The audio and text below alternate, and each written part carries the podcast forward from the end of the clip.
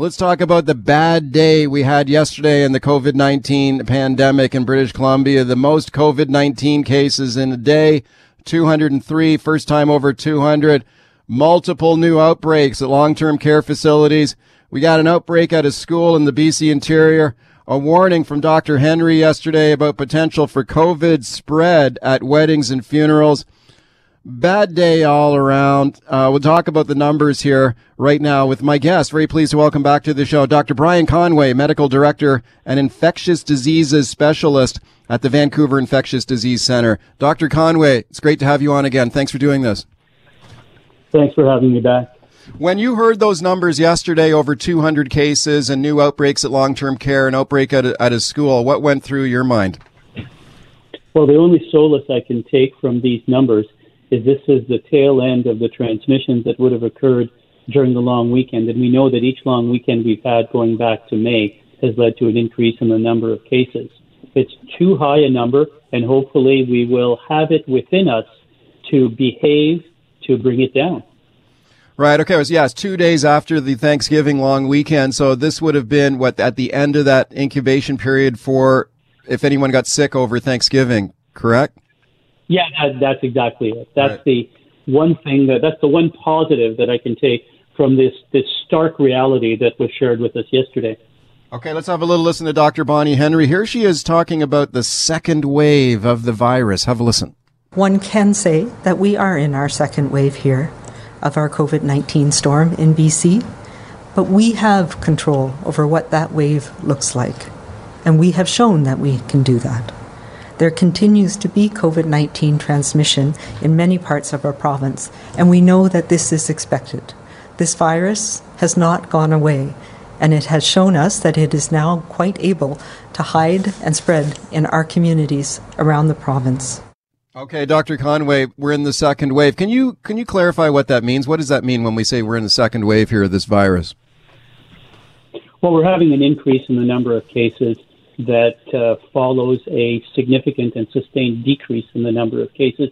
Some had thought that the second wave would be associated with an increase in the virulence or transmissibility of the virus, with some new mode of transmission, or with a reintroduction of the virus from the outside in significant numbers. None of these things have happened.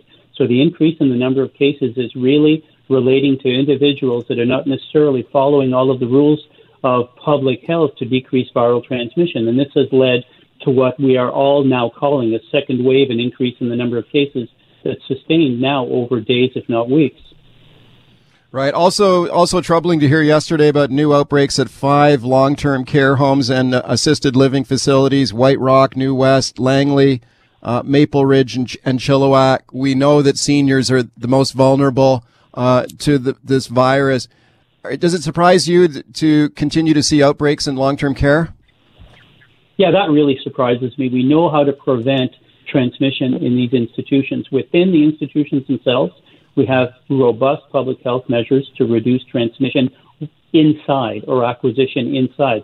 So this likely relates to employees, people who are moving in and out, and when they are not in the institution, that are taking some chances compared to what they should be doing to prevent viral transmission, and then bringing it in to the institution. And I think that that distresses me. And we just need to understand how this happens and put in place measures to stop it. Because if these, these the residents get infected, they're the ones that at risk.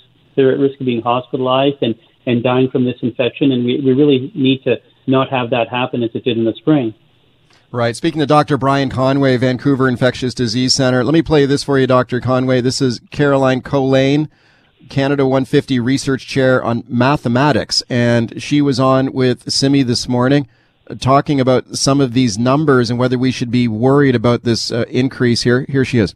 Obviously, they're higher than we want. Um, 200 is still within the error bounds in, in the modeling. So, you know, the noises are, uh, sorry, the, the data is always going up and, ja- up and down, and there's always a little bit of noise and jumpiness. And that's, you know, 200 is not actually outside the range where we would say, oh, wow, like our models were wrong. Something really weird is going on but it is higher than than we want it to be for sure. And I hope it doesn't sustain, you know, into today, tomorrow, and, and into next week, obviously.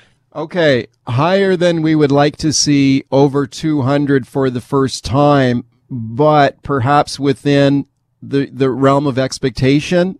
for the spread of this virus. Is that, would you agree there, Dr. Conway, that the numbers are higher than we think, but maybe we shouldn't be too too uh, worried? Well, I think it does not represent uncontrolled spread.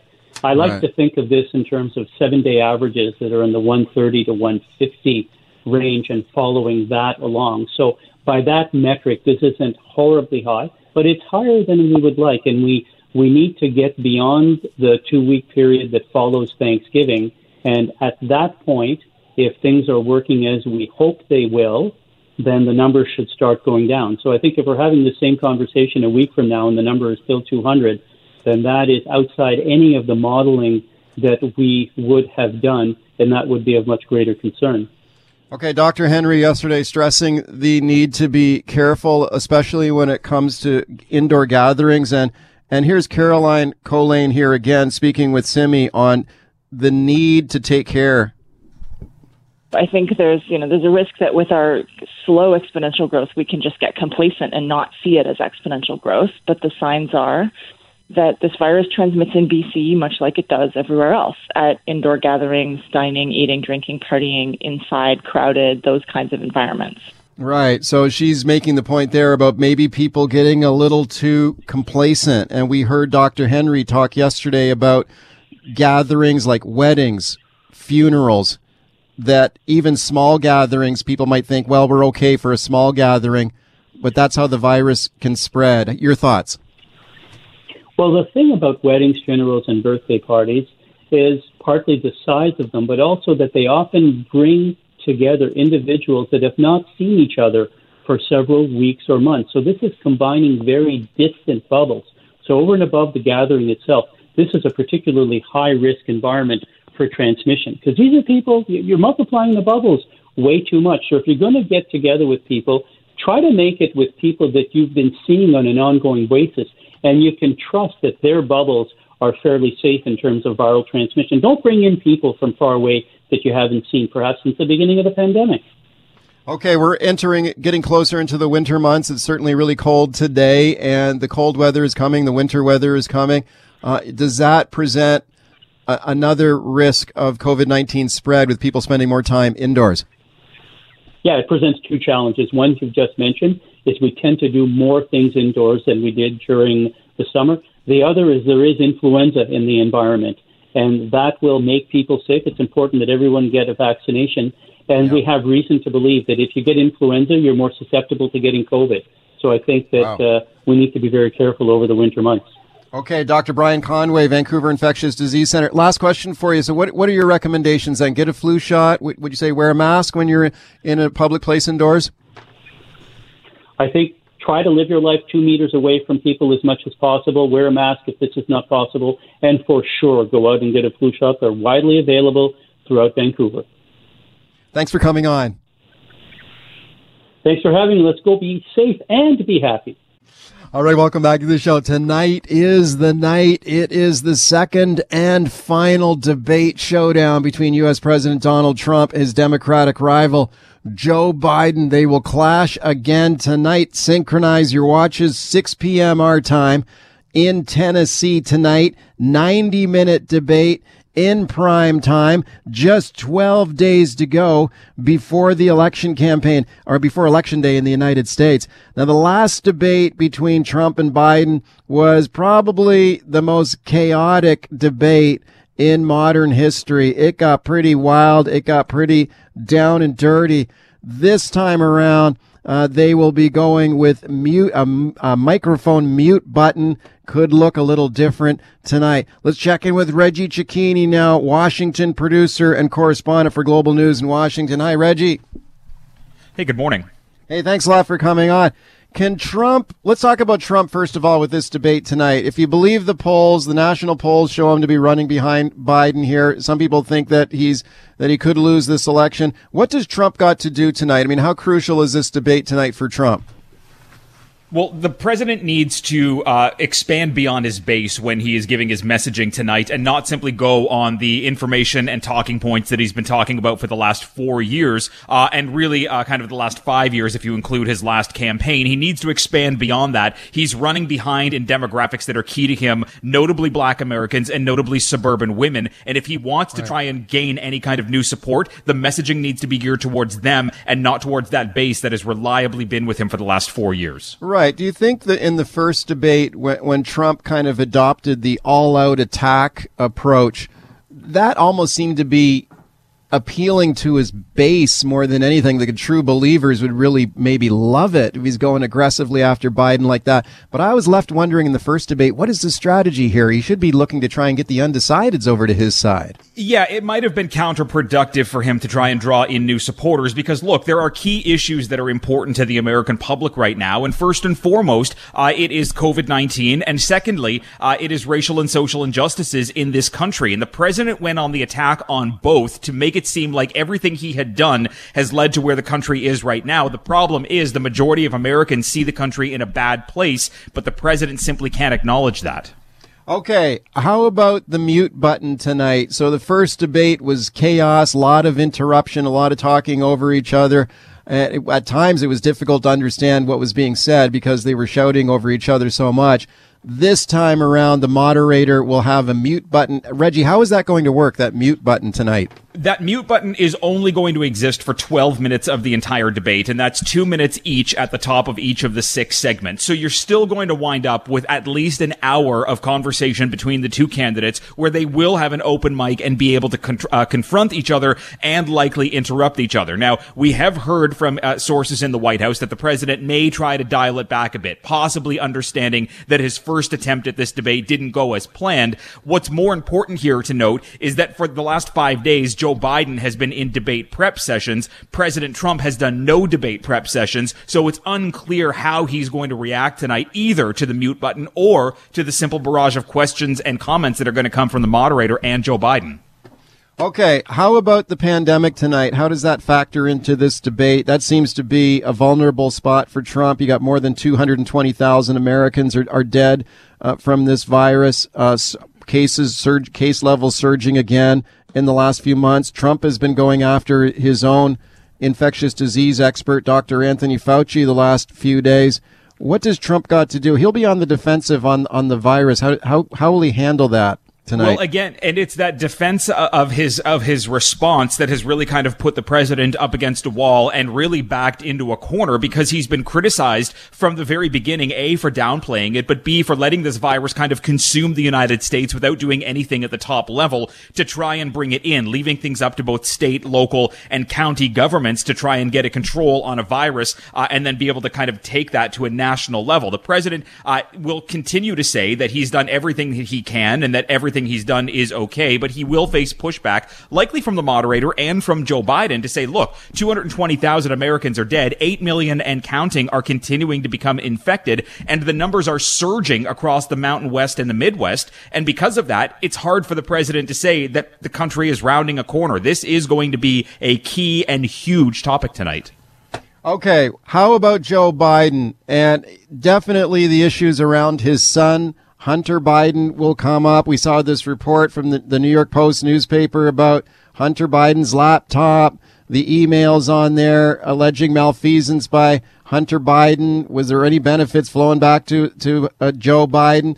This obviously will Trump will try to press this. He will raise it for sure. How is that going to go down tonight? Do you think?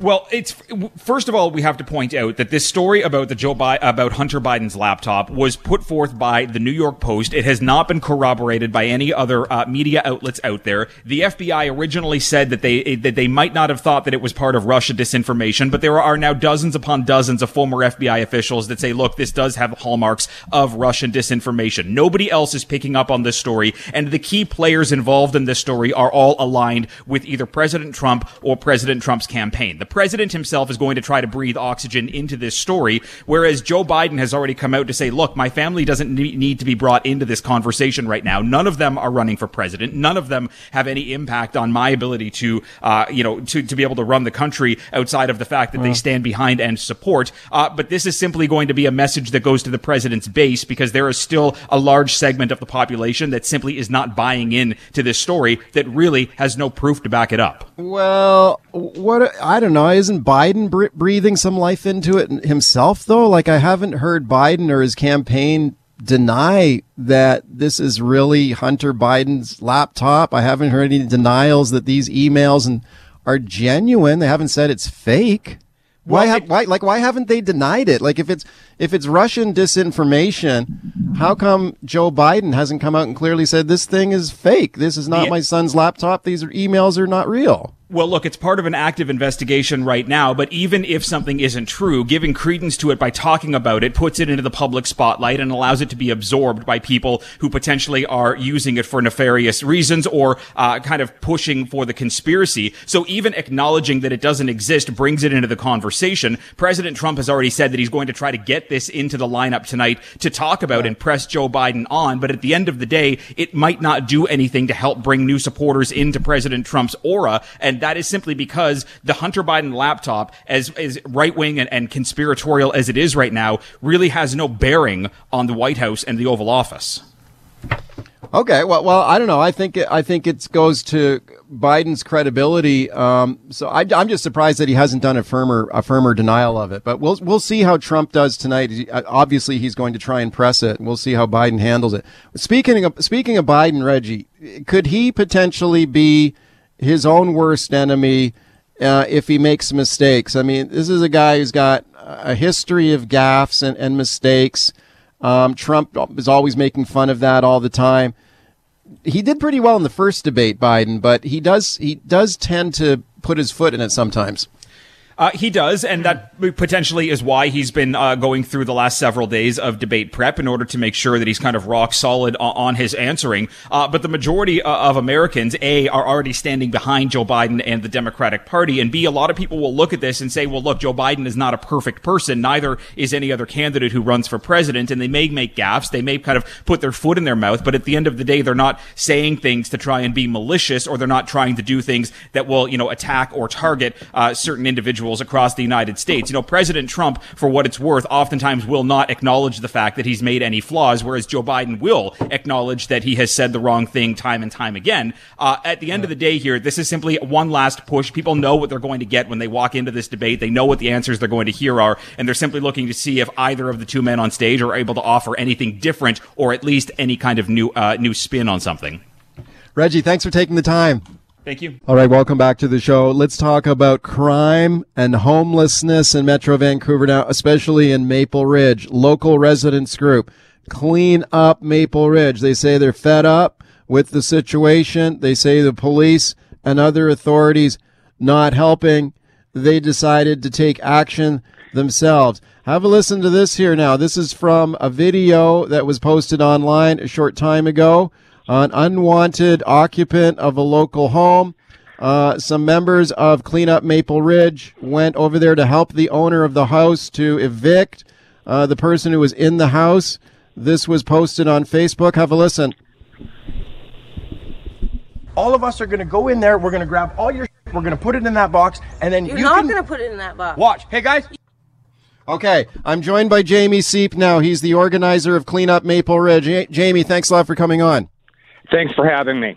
Okay, I really appreciate it. First of all, let's talk about the, your group. What do you guys do? What is what is the, sort of the mandate of Clean Up Maple Ridge? Well, it started off going around and cleaning up uh, green belts and waterways and uh, all sorts of areas that are in neighborhoods that have been occupied by what we deem undesirable. It's not just a homeless person minding their business, being a good neighbor. We're talking about uh, criminals in our backyards. Uh, and when the sun goes down, they come out and uh, they have their their way, and and there's no rules. Um, and so we cleaned up one area, and then the next thing you know, we posted it online, and everybody else had the same issue. So we came out to help. Okay, when you say clean up, do you mean like what do you mean clean up? What do you do? You move people along? What do you what do you do? We definitely well, they like to be left alone. So as long as you take away that that uh, that sanctity that they have of just being back there and lawless and having no rules and everything else, um, we just hold them to a standard and we say, you know, come on, you need to clean up after yourself. Our kids use these areas. Our seniors walk these walked these areas. They're kind of afraid to now, and parents aren't letting their kids back into these areas. Uh, the exact areas that my oldest kids grew up in are right. now deemed unsafe. Right. So, are we talking about drug users? Absolutely. Yeah, is that the biggest problem? Like open open drug use and needles around? Is that the biggest the biggest issue? Well, that's one of the problems for sure. But the thing is, is when people are leaving stuff at the end of the driveway with a free symbol and it's a green toilet with a pink lid, and uh, they're thinking somebody really wants this, it gets drug into our bush, and we have to clean it out. So it's it's a it's a community problem, and it's not just the homeless doing it. It's everybody. It's a 15 year old kid taking his Halloween candy, dumping it on the side of the road. We will call anybody out. I don't care if it's the premier himself. If you're not if you're not living up to what you know your parents probably taught you to be, we will remind you that that's where you should be. Okay, D- let me ask you about the video that was posted on October 18th that's getting a lot of attention here in the last few days. So this is a video that shows, uh, I, I, believe yourself and other members of your organization. You you were there, right? Correct. Yeah. Okay. So this is yourself and other members of Clean Up Maple Ridge going to a local home where the uh, the owner of the home had asked you for help. So what happened there? There was someone living in the house that they wouldn't leave. Yeah, well, there was a there was a house guest. The lady basically friended a senior citizen man over the age of eighty uh, with a sad story that she had no place to stay, and of course he he helped her out. Well, her story turned into t- it was five years that she had been there. However, legally, I evicted her from another location two years before uh, that that I manage. And uh, so their stories, they they tell the story enough that they start to believe what they're saying. And uh, the the majority of uh, the people that were in that house were not invited. They were invited by the house guest. The gentleman who was trying to live his life out in this house then had to be moved out with the help of family and friends and put into a different home just to make sure he was safe. Okay, so did the owners of the home want want this resident out? Asked her to leave. Absolutely, hundred percent. And she would. And what happened? She would not leave. Well, she figured that she was a common law and she wanted half the house. That's the bottom oh, line. Okay. She was entitled to half the house. Okay. Um, so what happened? You guys went over there and roasted her out of there, or what? What did you do? Well, no, we made contact the night before, and I basically said, "Listen, we're going to show up tomorrow with a hundred people, and there's going to be Whoa. seventy cameras on you, and you're going to be Facebook famous, and you probably don't want that. So please, let's rectify this right now. There's a storage bin out front. You need to get in." So I guess six of her friends showed up that night. Uh, this is coming straight from one of her friends, and they came to help her move her stuff, but instead they decided to do dope and lost track of time. Eight o'clock came in the morning. I showed up, knocked on the door, and they hadn't moved a single thing. So we uh, we assisted her, and uh, that's that's pretty much the story. If if you need to, the whole story has to be watched. So you need to watch the the video to really get a grasp on it. The little tidbits aren't going to give you the whole story. So you convinced her to leave. Correct. Yeah. And she and she did leave. Yes. Okay. Was there any violence involved at all? There has never been any violence. So we've been yeah. called everything in the book as far as violent people, vigilantes, vigilantes. The thing is, is there's never ever been any proof of this. There's never been a charge. There's never been a video. There's never been. Everyone has a cell phone now. If there was a problem, we would be recorded. You know, you know how it works in this day and age where yeah. there is no privacy. If you if you want to record me, feel free. We record everything too because again, we're we're blamed for everything anything that happens negative in this community, we're blamed for. So we make sure we cover our own butts by uh, videoing everything.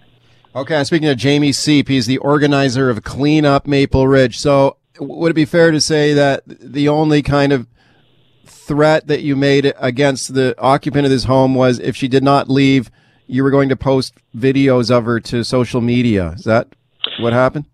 Well, yes, she's also a, a prostitute, and uh, there was people who had made uh, comments to her in our group that you know we will make sure that we sit outside of your residence and any single John that comes by we'll make them famous too. It's not very good for your business. Um, they were flagging her posts on uh, the escort sites.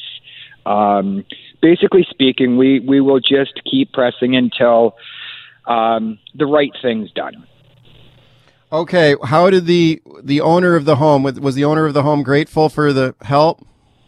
Oh, she was extremely grateful for sure. All right, you mentioned that some people have called you vigilantes. What do you guys call yourselves? Like good Samaritans? We're neighbors.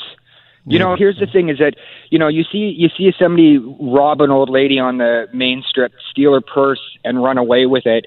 Are you the kind of guy who's going to make chase and take after them, or are you the kind of guy who's just going to sit and wait for somebody to do their job? So we are those sorts of people who we get involved when we see it. Uh, it's not legal. It's not our job to go and tackle a a, a thief or a, a purse snatcher, but we will. We will for sure.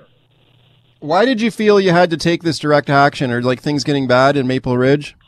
Things are horrible in Maple Ridge. So you know, a lot of people think that we're anti RCMP, and the absolute opposite is there. We are advocates for the RCMP. We've stood next to the RCMP as they've been called every Nazi name and everything else by these people. And uh, the bottom line is, is we have the most professionally trained police force in some people would say the world, and they're not allowed to utilize their training to serve and protect like they got into their job for. Uh, it's it's equivalent to me giving you two Dixie cups and a string and saying, "Do your job." Okay, when you were evicting this this woman from this this house, what if she had not left? Like, what if you went in there and you said, "Look, we are going to film you and, and put put your video on Facebook." What if she had said, "I don't care, I'm not leaving"? What would you have done then? Oh well, there there would have been. Here's the thing: is I can't, we can't, uh, we don't do this for a living. We we didn't charge this lady. Um, it, it, like I said to her, if we charge you're we're now your employees. We're not your friends. We're not your neighbors. We're here as neighbors. We're here as volunteers. We're here to help you.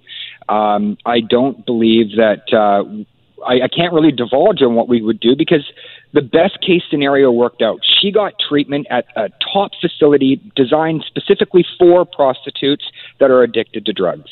Um, we made all those things happen. We had mental health there. RCMP didn't call them out. Um, we made sure that that we tried to have the most productive, um, healthy result to the whole situation. Mm-hmm. Would we have busted heads and everything else that people would like to believe? No, our average age of our volunteers is 70 years old. Wow. 70 years old.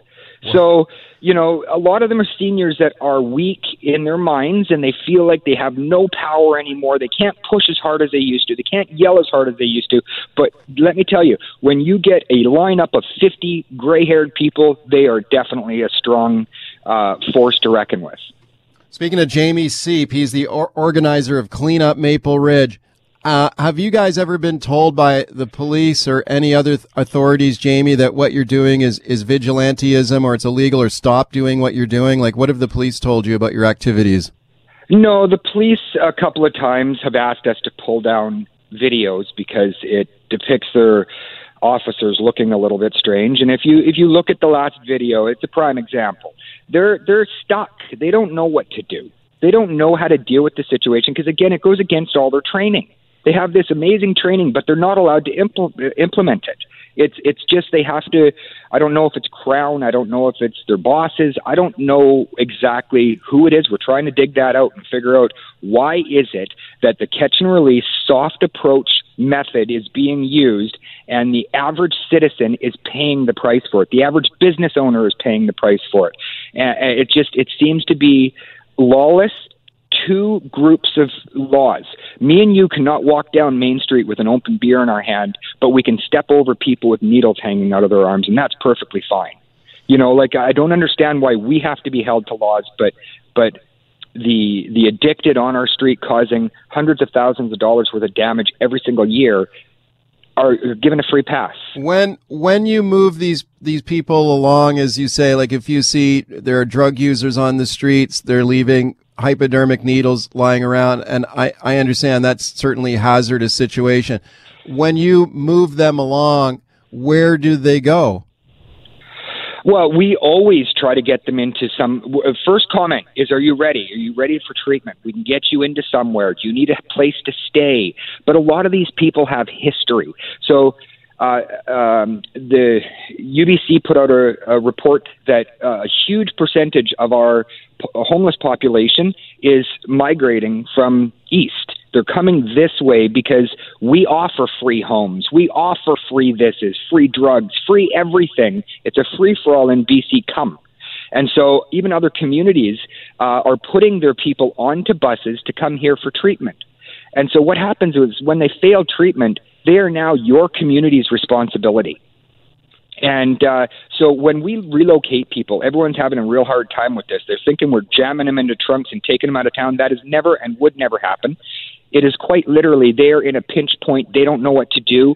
Their situation is messed up and they want to go home where their network of family and friends are. And we will make that happen. Well, okay, last question for you, Jamie. What do you say to your critics who say that you guys are, are vigilantes, that that these people who are drug addicts that you're targeting in many cases are are people who are sick and that you're harassing them? How do you respond to that? Thank you for doing your part for that the homeless, uh, drug addicted population. Thank you, because we need that. I guarantee you that our group would be doing that if so many ministries and so many people didn't already have their back. What the problem is, is our average citizen has nobody covering their back. And so here we are. Interesting. Jamie, thank you for coming on. Thank you. All right, welcome back to the show. You just heard my interview there with Jamie Seep. He is the organizer of Clean Up Maple Ridge. Wow, this organization getting a lot of attention here in BC in the last few days, especially after they posted that video of them roasting out uh, an unwanted an unwanted occupant of a home in Maple Ridge. Okay, let's get the other side of it now with my guest, Chris Bosley. She's, uh, she's a local homeless advocate. Chris, thanks a lot for coming on. Thank you for inviting me, Mike. I, I, appreciate it a lot. What do you think of this group, Clean Up Maple Ridge, and their tactics? Um, I first of all, I want to say that the video that Clean Up Maple Ridge posted recently is not at all reflective of the uh, the other activities that they engage in.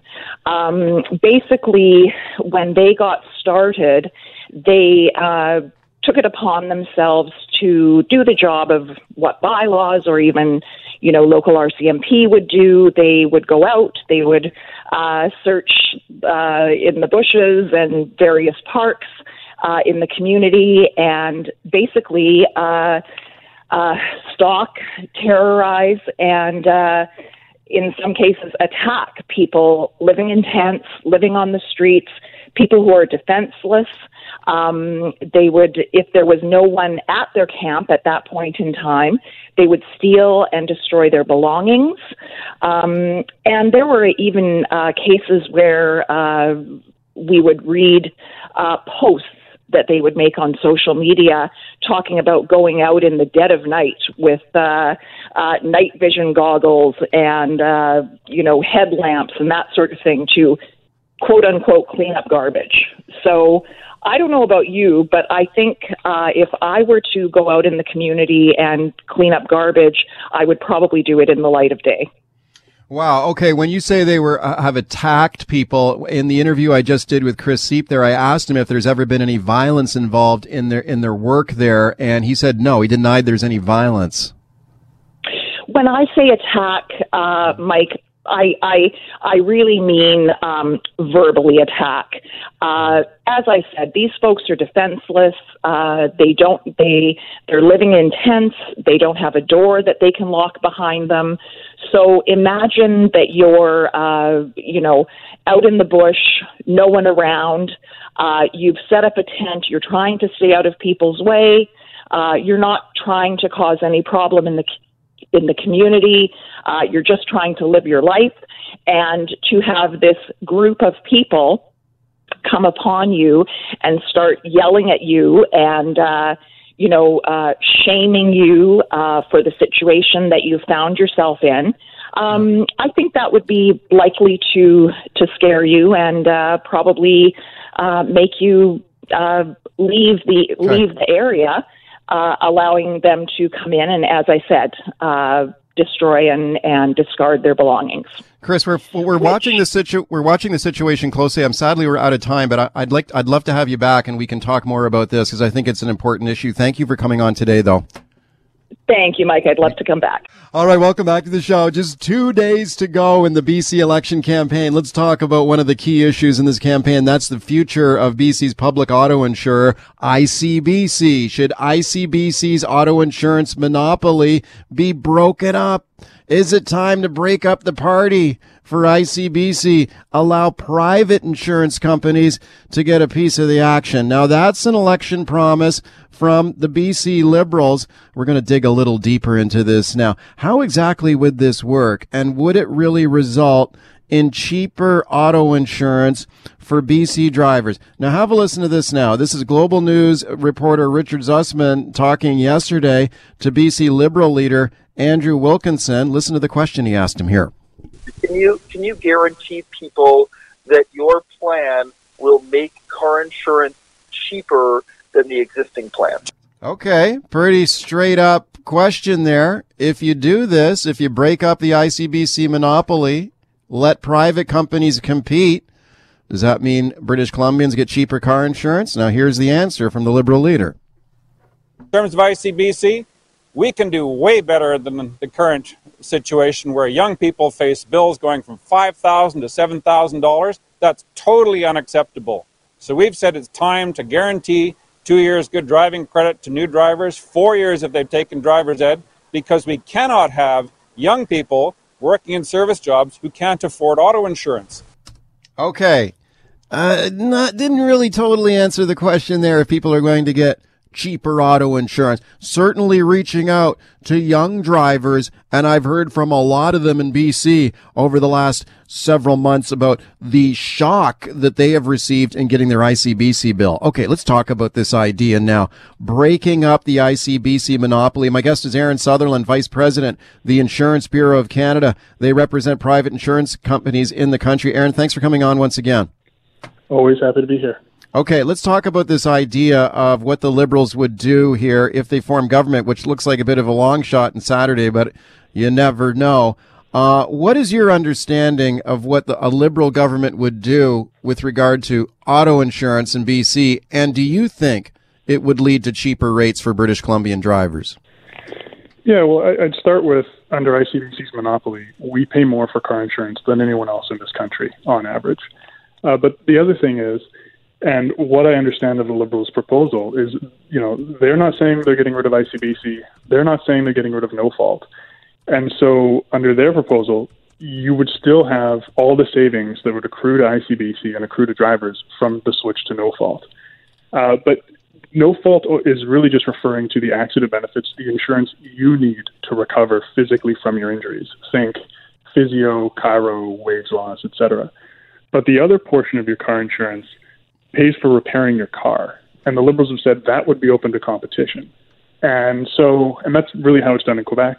And in Quebec, they pay hundreds and hundreds of less than we do here in BC and hundreds less than, than ICBC says their insurance will cost. But the easiest way you can break it down is either you believe that despite all the evidence, ICBC is the most effective car insurance company that's ever been created, in which case nothing would change, or it's not, and people will start saving money.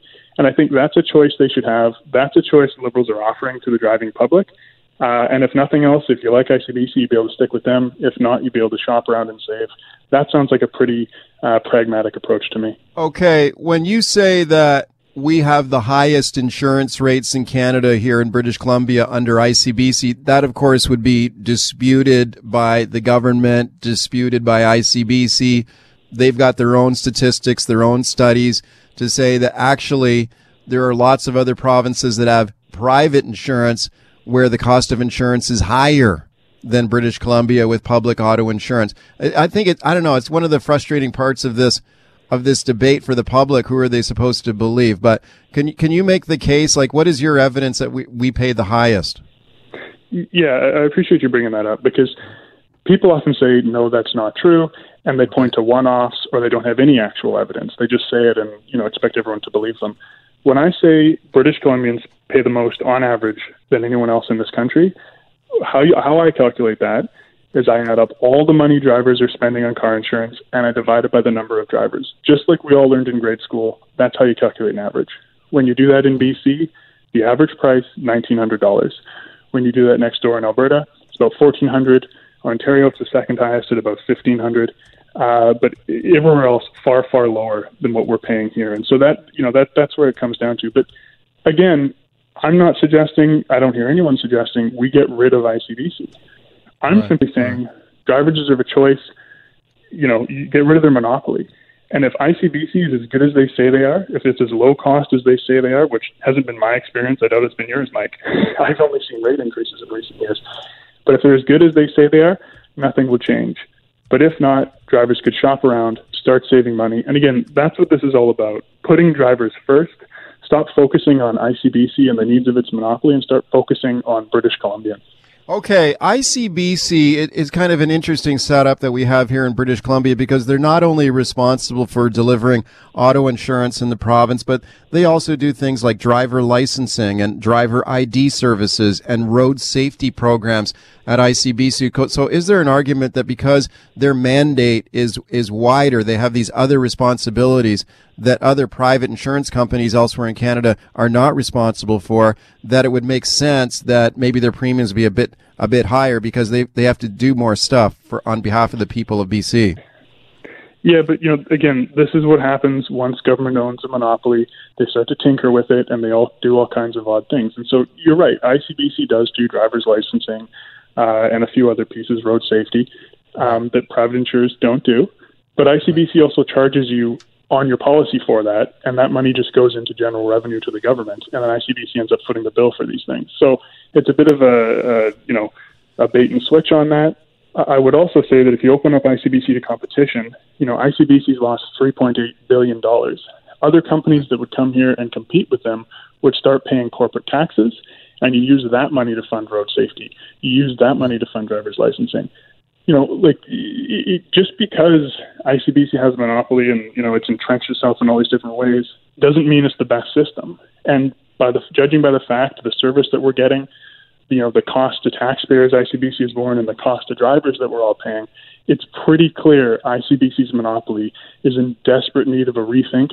No fault doesn't solve that. No fault simply cuts off your rights and your ability to sue if you're not getting the benefits you need to recover. Why are we so beholden to ICBC's monopoly? Why don't we start looking around across the country, across North America, and seeing if other companies can come here, compete with ICBC, and save us all a little bit of money. Let, me put to you, Aaron. I'm speaking to Aaron Sutherland, Insurance Bureau of Canada. He represents the private auto insurers.